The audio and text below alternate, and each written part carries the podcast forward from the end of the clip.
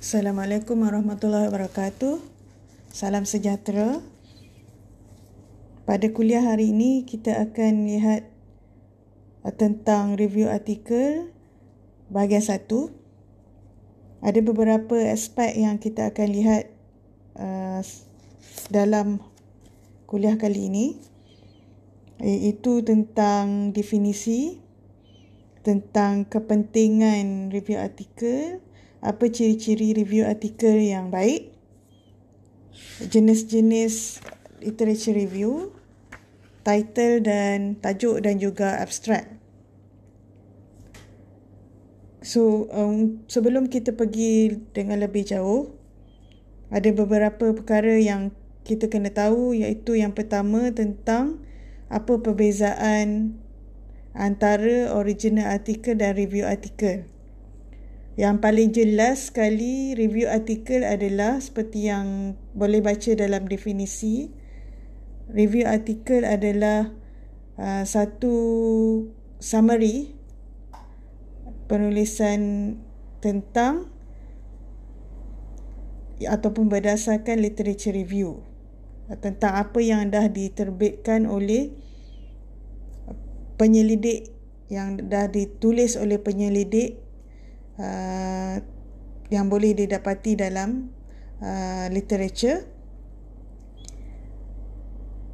Berbeza dengan original artikel original artikel adalah uh, artikel yang ditulis berdasarkan kajian yang dilakukan oleh penulis. Jadi dalam original artikel biasanya akan ada uh, original contribution sumbangan original oleh uh, penulis yang mana berdasarkan kajian ataupun dapatan kajian beliau uh, dalam review artikel tak ada uh, apa yang disebut sebagai original contribution. Apa yang ada adalah sintesis rumusan uh, tinjauan tentang uh, seperti yang saya cakap tadi apa yang dah di lakukan atau pendapatan yang dah diketahui dalam satu topik ataupun uh, persoalan kajian satu-satu persoalan kajian. Yang lainnya adalah uh, yang paling yang ketara juga adalah tentang uh, kesimpulan. Kesimpulan dalam review artikel kita boleh katakan wajib lah. Ada uh, gap dinyatakan gap ataupun jurang uh, literatur uh, jurang ilmu yang perlu dipenuhi berkaitan dengan satu topik yang kita pilih. Uh, dalam kesimpulan original artikel biasanya uh, kita tak nyatakan gap dekat situ. Biasanya kita akan sebut Uh, cadangan tentang kajian yang boleh dilakukan pada masa akan datang. Uh, tak semestinya ataupun biasanya orang tak tulis uh, tentang gap dalam kesimpulan uh, dalam original artikel. Satu lagi uh, yang agak ketara yang kita boleh lihat perbezaan ialah tentang uh, rujukan. Okay, rujukan dalam literature artikel review artikel adalah lebih biasanya lebih banyak.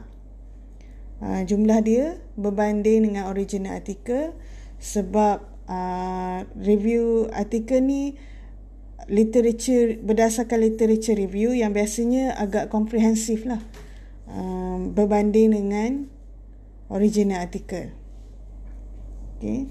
uh, satu lagi yang kita boleh katakan uh, perbezaan dia bila kita nak hantar artikel original ni kita perlu declare pada kita boleh uh, maklumkan pada pihak jurnal yang uh, apa yang kita buat ni adalah original artikel.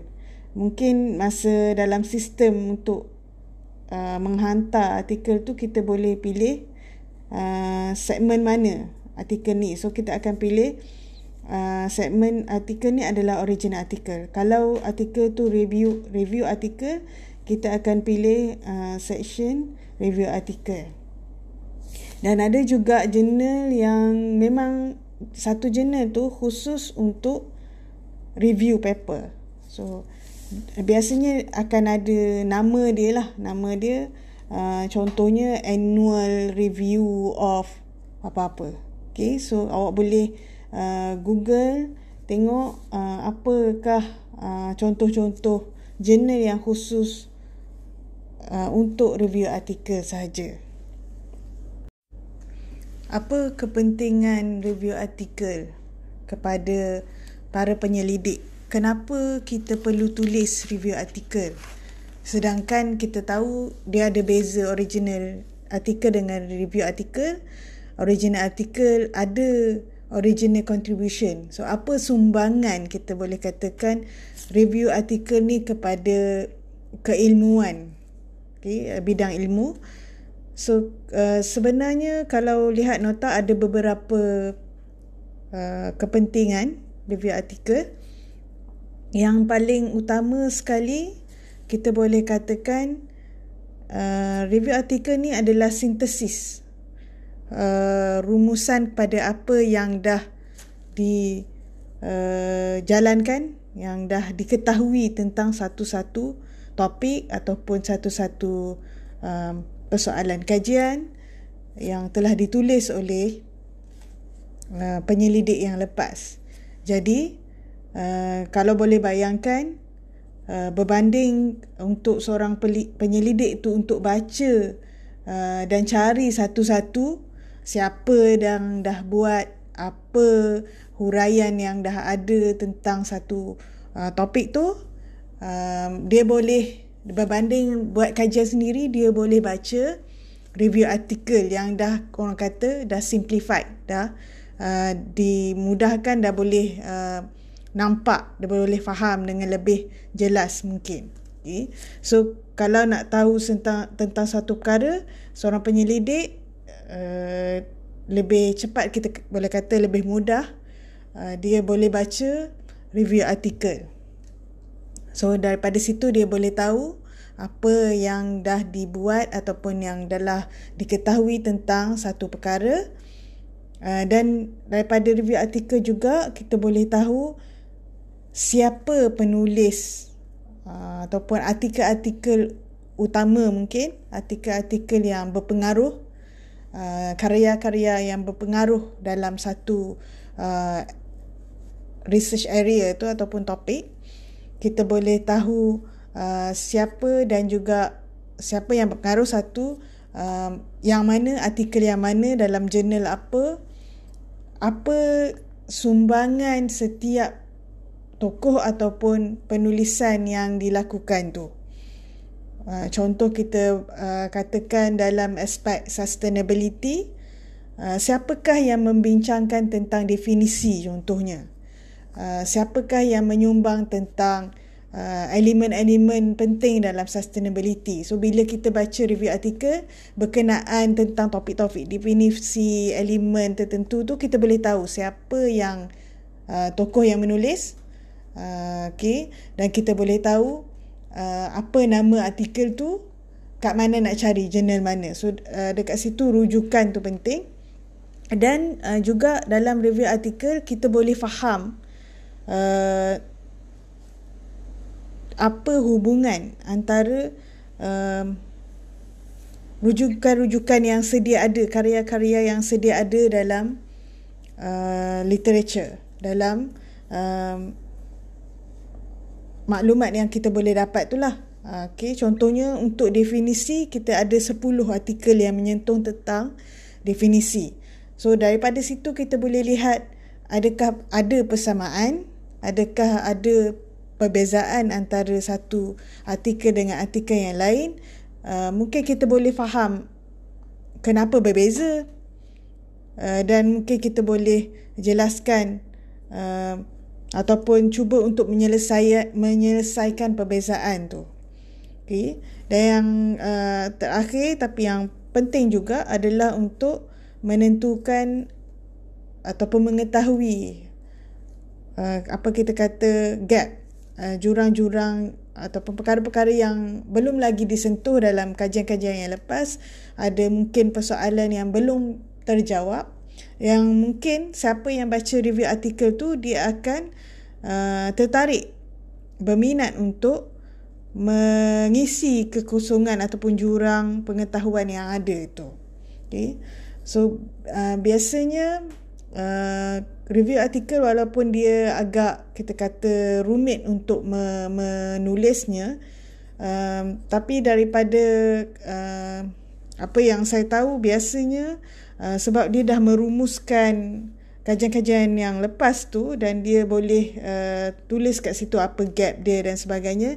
Biasanya berbanding dengan original artikel uh, banyak juga kita kata review artikel ni uh, banyak orang cite uh, so itu kelebihan dia. Jadi siapa yang nak mungkin nak uh, kata apa nak menulis review artikel ni dia sangat dialu-alukan sebab dia boleh jadi rujukan pada ramai orang apakah ciri-ciri review artikel yang baik kalau lihat pada nota ada beberapa ciri yang saya nyatakan dekat situ. Dia sebenarnya lebih kurang dengan ciri-ciri literature review yang baik.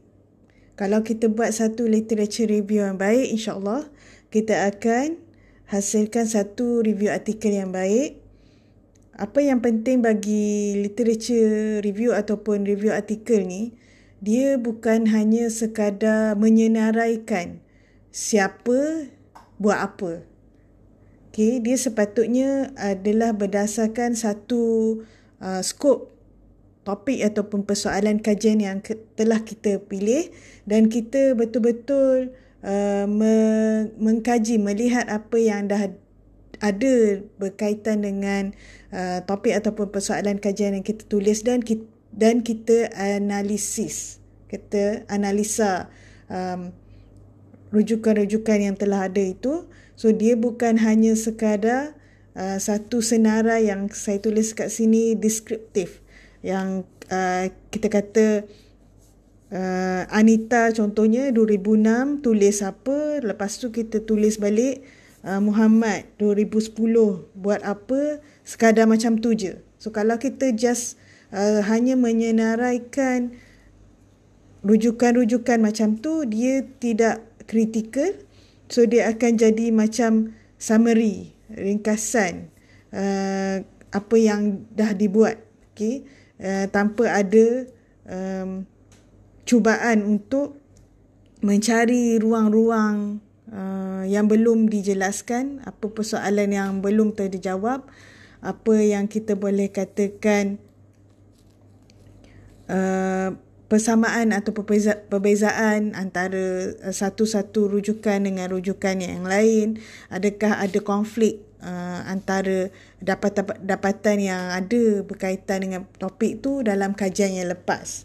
So kalau uh, review artikel yang baik kita boleh uh, nyatakan perkara-perkara tu okey uh, kita boleh uh, contohnya bila kita kata Anita 2006 uh, apa apa yang dia dapat Okay. Kenapa uh, mungkin dia berbeza dengan reference yang lepas. Uh, mungkin dari sudut kaedahnya dan sebagainya lah. Okay. Apa lagi uh, dia tak buat apa contohnya. So ada gap dekat situ.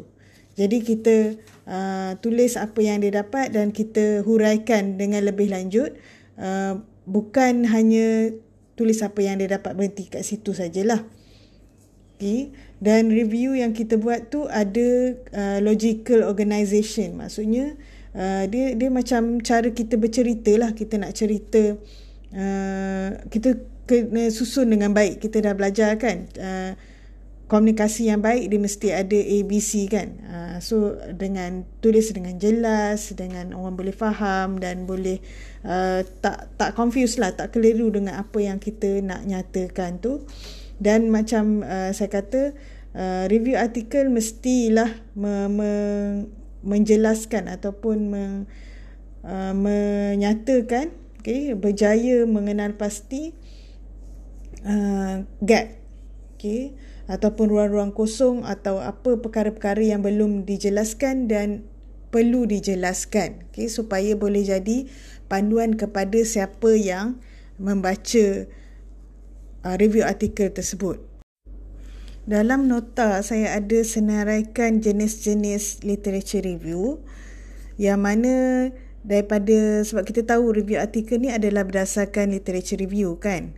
Jadi uh, review artikel ni pun ada uh, jenis dia sama macam literature review ni lah. Okay. So dekat sini saya senaraikan ada empat. Yang pertama traditional ataupun narrative review. Dua systematic review. Tiga meta-analysis. Dan empat metasintesis. Yang paling biasa sekali yang kita buat, uh, pelajar undergraduate buat, uh, biasanya kita akan buat traditional ataupun narrative review. Ini sangat biasa yang kita buat. Jadi dalam uh, literature review jenis ni, kita akan pilih uh, setakat mana yang kita jumpa lah uh, review artikel uh, uh, setakat mana yang kita jumpa reference yang ada uh, kita buat huraian atau penulisan berdasarkan uh, bahan-bahan tersebut. Okay. kita uh, tak cari kesemuanya. Kita tak berusaha mencari kesemuanya. Kita cuba untuk cari tapi kita uh, mungkin ada kekangan masa Uh, jadi setakat yang kita buat tu apa yang kita dapat uh, dan juga uh, mana-mana artikel yang kita rasa kita nak pilih untuk dimasukkan dalam literature review kita akan letak. Kalau kita rasa tak tu, tak tulis ataupun tak ambil uh, reference tu pun tak apa kita tak ambil. Jadi tak semua. So kita akan pilih lah okay, uh, mana mana yang kita rasa perlu dan ad, mungkin ada sebab yang kita pilih kenapa. Uh, untuk systematic review dan untuk artikel uh, assignment yang kita buat ni memang kita akan guna tradisional lah. Uh, saya pun pengalaman saya saya biasa buat yang uh, jenis pertama je. Yang lain saya tak pernah buat lagi. Sebab apa? Kalau kita tengok systematic review ni dia sangat um, dia sangat komprehensif dan bila kita kata komprehensif dia memakan masa yang uh, agak lama. Kita akan berusaha sedaya upaya untuk cari uh, senarai yang selengkap yang mungkin uh, tentang apa yang telah ditulis tentang uh, satu-satu perkara tu. Okey? So kita akan cari Okay, uh, satu-satu tu kau boleh tengok contoh yang saya letak dalam uh, spektrum contoh-contoh jenis-jenis artikel uh, review review artikel yang uh, setiap satu ni. So boleh tengok perbandingan dia. Systematic review tu dia akan boleh buat jadual. Contohnya tahun berapa orang buat apa tahun sekian orang buat sekian ataupun mungkin uh, secara detail lah. Lebih detail berbanding dengan uh, narrative review ataupun traditional review tadi. Okay, yang seterusnya meta-analysis. Meta-analysis ni dia uh, lebih kurang systematic review tapi dia ada aspek statistik tu. So dia punya analisis apa yang orang dah buat, apa dapatan tu dia akan analisis secara uh, kuantitatif. Okay, dan uh, guna ujian statistik lah. So kita boleh nampak dia mungkin ada buat graf dan sebagainya. Uh, apa yang dia buat ni memang untuk memahami uh, apa yang kita dah tahu sekarang lah tentang perkara-perkara um, yang dah diterbitkan tentang perkara yang kita kaji tu topik yang kita kaji dan uh, apa ni nak buat kesimpulan lah uh, dan juga boleh kita kata uh, memahami apa uh, trend orang buat uh, to- tentang topik tu apa hubungan antara uh, dapatan dapatan daripada reference yang sedia ada. Yang keempat adalah metasintesis. So metasintesis ni dia berbeza dengan meta analysis. Uh, dia tak pakai uh, statistik dia tak pakai ni statistik uh, dia banyak lihat kepada uh, kualitatif apa yang dah di diperoleh uh, dan dia uh, kita boleh katakan cuba untuk uh, mengenal pasti apa konsep yang dah ada. Okay, so dia cuba untuk sintesis, dia cuba untuk merumuskan, uh, menyatukan apa-apa yang dah di um, terbitkan tu untuk me, menjelaskan tentang satu konsep. Okay, ataupun kita uh, kita tulis kat sini untuk me, me, me, menghasilkan okay, uh, sintesis apa yang dah ditulis tu untuk menjelaskan buat tafsiran baru ataupun konsep baru Uh, berdasarkan apa yang dah ditulis. Okay, so itu sampai tahap tu kefahaman yang boleh diambil daripada uh, perkara-perkara yang telah diterbitkan tentang satu topik tu. Nota yang ada tentang tajuk ni, crafting title ni, ini sebenarnya uh, bukan tajuk review artikel saja. Dia agak umum pada mana-mana tajuk artikel jenis artikel pun boleh pakai. Uh, so saya nyatakan dekat sini ada beberapa tips lah uh, untuk menulis tajuk artikel dengan baik. So untuk uh, pertamanya yang kita perlu tahu tentang tajuk ni kalau kita boleh bayangkan kalau kita sendiri yang nak mencari bahan dalam internet ataupun dalam database kita akan guna keyword. So daripada keyword tu kata kunci tu bila kita search kan kita cari tu akan keluar tajuk-tajuknya so yang akan keluarnya biasanya tajuk tajuk artikel yang pertama yang kita akan baca. So saya tulis kat sini uh, tajuk ni seolahnya macam uh, muka kita. Perkara perkara pertama yang pembaca akan lihat uh, dan baca. Okay, so dia sangatlah penting uh, untuk kita tulis dengan baik supaya dia memberi impression memberi memberi gambaran awal kepada pembaca bahawa mereka perlu baca artikel kita ni apa yang kita tulis ni ada kaitan dengan apa yang dicari. Ha, okey. So sebab tu uh, penulisan uh, tajuk tu sangat penting. Uh, apa perkataan yang kita pilih untuk tulis dalam tajuk kita tu sangat penting. Uh, so kalau saya kalau lihat apa yang saya tulis dalam nota saya kata uh, cuba bayangkan kita dah buat satu-satu kajian buat uh, literature review dah kemain lama berbulan-bulan. Uh, dan kita ada masa yang singkat untuk penulisan. Uh, tapi bila kita menulis tu okay, uh, maksud saya kita kita bagi masa untuk menulis tu agak lama okay uh, research dah lama uh, tulis paper pun lama makan masa buat draft banyak draft banyak kali draft kita buat. Tapi orang yang nak baca paper kita tu dia buat keputusan nak baca ke tak nak tu dalam masa yang sekejap saja uh, so kalau kita tidak berhati-hati tidak menulis dengan baik uh, mungkin tak ada orang yang akan baca uh, artikel kita. So kita kena tulis dengan baik supaya apa yang kita nak kongsikan melalui artikel kita tu dapat dibaca oleh ramai orang. Okay. So dalam dalam uh, artikel tu sepatutnya uh, dalam tajuk artikel kita tu sepatutnya dah dah clear lah. Dah boleh faham apa yang kita uh, uh, dan boleh memberi gambaran terhadap kandungan artikel kita tu. Uh, contohnya biasanya kalau uh, apa yang kita buat tu review paper, dalam tajuk tu biasa kita letak review on something. Uh, okay. Uh, ataupun ini uh, satu kita kata apa preliminary study. Jadi dalam uh, tajuk artikel kita tu kita dah nampak dah uh, dah dah tunjuk dah tulis siap-siap kat situ uh, supaya pembaca boleh faham ini uh, preliminary study.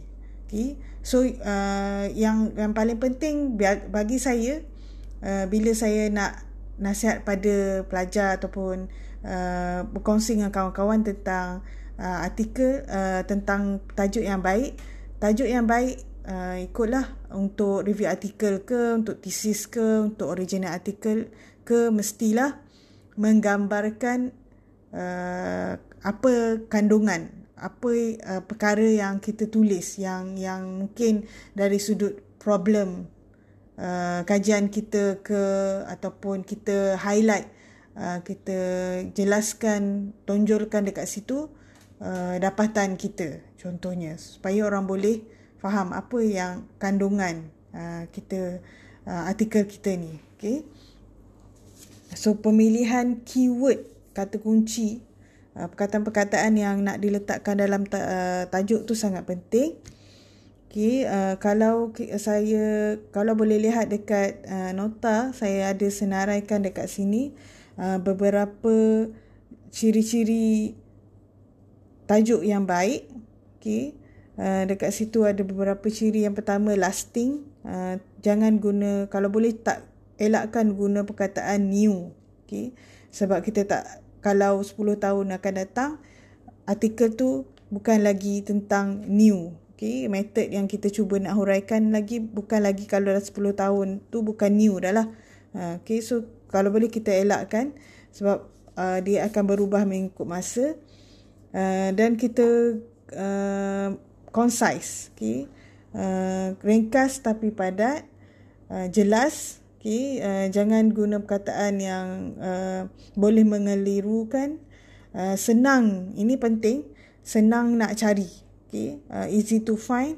Maksudnya uh, perkataan-perkataan yang kita pilih tu mestilah perkataan yang kalau kita boleh bayangkan uh, biasa orang pakai. Kalau dalam uh, area kajian tu biasa dia pakai Contohnya segmentation. Ha, kita guna perkataan segmentation lah.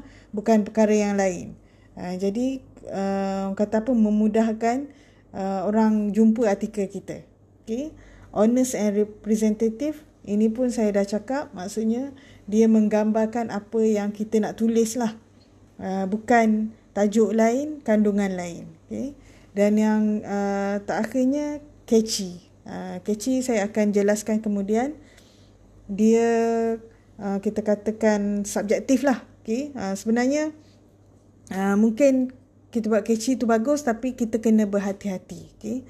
Untuk tajuk ni sebenarnya um, dia seperti yang saya jelaskan penulisan ni seni. Okay. Uh, dia memerlukan uh, skill. Okay. Uh, kita perlu praktis uh, dan mungkin kita bagi kita tajuk macam tu tak sesuai. Uh, tapi mungkin, mungkin bagi orang lain tajuk tu dah perfect. Uh, so dia dia ter, ter orang kata apa? bergantung kepada uh, preference lah uh, seseorang penulis tu. Okay? Uh, tapi kita kata dekat sini senarai-senarai yang uh, saya tulis dekat sini ciri-ciri tajuk yang bagus tu kalau boleh uh, ini yang common lah kita kata uh, yang dipersetujui oleh ramai penulis. Yang mana ciri ini perlu ada pada uh, satu tajuk tu. Topik yang last untuk kuliah kali ini adalah tentang abstract. So, abstract ni kalau kita boleh faham, uh, dia ditulis selepas pada tajuk. Lepas tajuk, uh, biasanya ada nama penulis, dan abstrak. Um, biasanya kalau kita um, apa ni cari satu-satu artikel dalam talian dalam database akan uh, keluar tajuk. Okey uh, dan kita akan klik untuk detail kan untuk uh, selanjutnya. Biasanya kalau uh, perpustakaan langgan journal tu tak ada masalah lah. Maksudnya kita boleh baca ataupun dia uh, open access journal jadi kita boleh baca. Tapi ada uh, yang jurnal-jurnal yang uh, artikel yang kita perlu bayar baru kita boleh baca. Ada yang apa ni restricted lah uh, access. Kalau perpustakaan tak langgan kita tak boleh baca. Uh, tapi biasanya akan ada abstract sekali dengan tajuk jadi abstrak ni kita tak boleh pandang remeh lah. Uh, kalau uh, untuk orang-orang uh, pembaca yang tak melanggan dia akan baca abstrak tu. Uh, so abstrak tu sangat penting. Uh, kalau untuk persidangan biasanya uh, seminar uh, kalau kita nak pergi seminar tu nak bentang bentang paper dia akan minta abstrak. So apa tu sebenarnya abstrak? Abstrak adalah kalau tengok nota saya kata adalah ringkasan. Uh, brief summary. Summary tu dah ringkas. Uh, brief summary. Maksudnya ringkas lah uh, ringkasan kepada uh, keseluruhan kandungan yang uh, maklumat ataupun uh, perkara yang ditulis uh, yang dikongsikan dalam artikel. Uh, kita boleh katakan juga dia macam teaser lah teaser uh, so kalau orang baca dia dapat idea okay, gambaran uh, ringkas tentang apa sebenarnya yang ditulis dalam artikel tu uh, mungkin uh, kalau dia nak cepat dia uh, kita kata ada proses yang membaca yang kita kata skimming tu kan. Uh, dia akan baca tajuk dia akan baca abstrak dia akan tengok sesuai ke tak ataupun adakah artikel ni apa yang dicari-cari Okay, jadi uh, untuk tu kita perlu uh, pandailah kita perlu tahu menulis uh, abstrak untuk artikel kita dengan baik uh, supaya dia betul-betul uh, menggambarkan keseluruhan kandungan uh, yang boleh menarik minat pembaca untuk baca lagi apa yang kita tulis dalam uh, dalam artikel tu. So uh, dekat sini saya katakan uh, ada dua jenis nanti kita akan tengok uh, deskriptif dengan informatif. Uh, abstract dia ada uh, had perkataan. Uh, biasanya 100 setengah. Okay, antara 100 100 setengah ataupun 200 200 setengah. Ini terpulang pada uh, jurnal yang menentukan ataupun pihak uh, persidangan, penganjur persidangan yang akan tentukan dan kita perlu mematuhi had-had ni kalau tak uh, mungkin akan diminta ataupun penerbit akan uh, minta kita revise balik apa yang ditulis tu. Okay.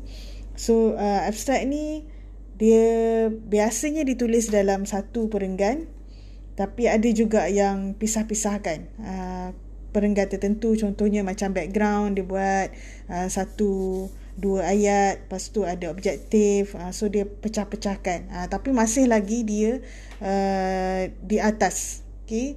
uh, selepas title dan uh, sebelum keywords sebelum kata kunci artikel uh, okay? so satu lagi yang saya nak uh, jelaskan dekat sini uh, yang apa ni yang tak ada dalam nota kadang-kadang kita nak menulis uh, artikel uh, kita kena pandai merancang uh, kalau dalam title kan saya kata tadi uh, kita perlu pilih keyword yang baik. Uh, kadang-kadang ada mungkin satu perkara tu dia ada banyak keyword. Uh, dalam artikel kita mungkin ada beberapa keyword, ada uh, mungkin perkataan-perkataan yang uh, kita tak muat nak tulis semua keyword tu dalam uh, tajuk kita. Okay. Dan dalam walaupun dalam uh, artikel kita tu kita boleh letak keyword Uh, dia memang minta keyword kata kunci artikel kita apa tapi kadang tu dia ada had juga keyword tu berapa patah perkataan uh, okay. uh, so kita kena pandai uh, untuk meningkatkan uh, kalau kita boleh faham analitik apa orang panggil untuk uh, Google ni kan pencarian kita tu kalau nak betul-betul match Uh, pencarian satu keyword tu dengan artikel kita kita kena kalau boleh uh, di mana-mana je perkataan tu kita letak Uh, okay, ataupun kita guna keyword tu yang memang betul-betul uh, menggambarkan artikel kita. Uh, so mungkin dalam tajuk tu dah ada keyword tu, dalam abstract tu ada lagi perkataan tu jadi orang nampak. Uh, lepas tu dekat kata kunci pun ada uh, keyword-keyword tu. Okay, so kita buat koma beberapa perkataan tu lah. Okay. Uh, so uh, satu lagi aspek yang penting untuk abstract adalah abstract perlulah stand alone kalau dalam nota ni maksudnya dia uh, perlu uh, apa orang kata ditulis uh, tanpa perlu merujuk pada perkara yang lain. Contohnya uh, kita tak boleh letak citation dalam abstract. Sebab kalau kita letak citation, uh, citation tu nak baca kat mana? Reference kadang-kadang kalau yang restricted use tu, yang kita uh, orang yang tak langgan tak boleh baca, dia tak boleh baca senarai reference kita. Jadi dia tak tahu siapa uh, yang kita letak nama dalam kurungan tu dalam abstract kita. Uh, satu lagi, uh, apa ni? Uh, mungkin akronim. Uh, akronim tu kan. Uh, so kalau akronim tu, kita kena jelaskan apa uh, full uh, maksud akronim tu lah. Maksudnya kalau uh, A tu apa uh, K tu apa kan contohnya. Uh, jangan uh, letak akronim saja tanpa, tanpa ada penjelasan. Sebab uh, abstract tu macam saya kata dia stand alone. Orang-orang mungkin hanya dapat abstract saja. Uh, dia akan mungkin boleh akses pada abstract saja. Jadi uh, kita tak boleh uh, me, meletakkan maklumat-maklumat yang perlu kepada uh, lihat pada bahagian dalam artikel tertentu. Contoh kita kata uh, figure one. Uh, siapa nak tahu figure one tu apa kan? Uh, jadi kita tak boleh letak macam tu. Okay. Um, satu lagi uh, yang kita perlu maklum. Okay. Uh, yang ditulis dalam nota yang apa yang saya cerita ni adalah kita kata idealnya yang sepatutnya kita baca dalam textbook dalam buku teks abstrak tu macam mana. Okey. Tapi kalau awak baca artikel-artikel dalam jurnal awak akan lihat macam-macam gaya orang buat. Uh, contohlah kita kata uh, informative abstract mesti ada elemen-elemen ni. Tapi bila awak baca awak kata tak ada pun. Ada tertinggal dan sebagainya kan. Uh, so kita boleh katakan itu bukan abstrak yang baik lah uh, dan mungkin kita uh, tak boleh jadikan dia sebagai contoh lah. Uh, tapi dia lepas juga kan masuk uh, terbit dalam jurnal. Itu sebenarnya uh, kita kata apa subjektif lah. Uh, okay. Tapi dalam uh, buku teks kalau baca tentang penulisan saintifik apa yang disarankan untuk abstrak uh, macam inilah. Okay. Uh, uh, seperti apa yang saya jelaskan dalam nota. Okay, so uh, seperti yang saya katakan tadi, ada dua jenis abstrak, satu deskriptif, satu informatif. Uh, yang saya nak minta awak buat untuk assignment adalah adalah informatif. So dia ada lima elemen dekat sini. Uh, contoh dia awak boleh lihat dalam uh, contoh yang saya berikan. Okay, so uh, pendek-pendek saja tentang satu-satu perkara itu. Uh, sebab tu kita ada had-had perkataan. Uh, okay. Uh, so, uh, dalam informatif, uh, tak sama dengan deskriptif.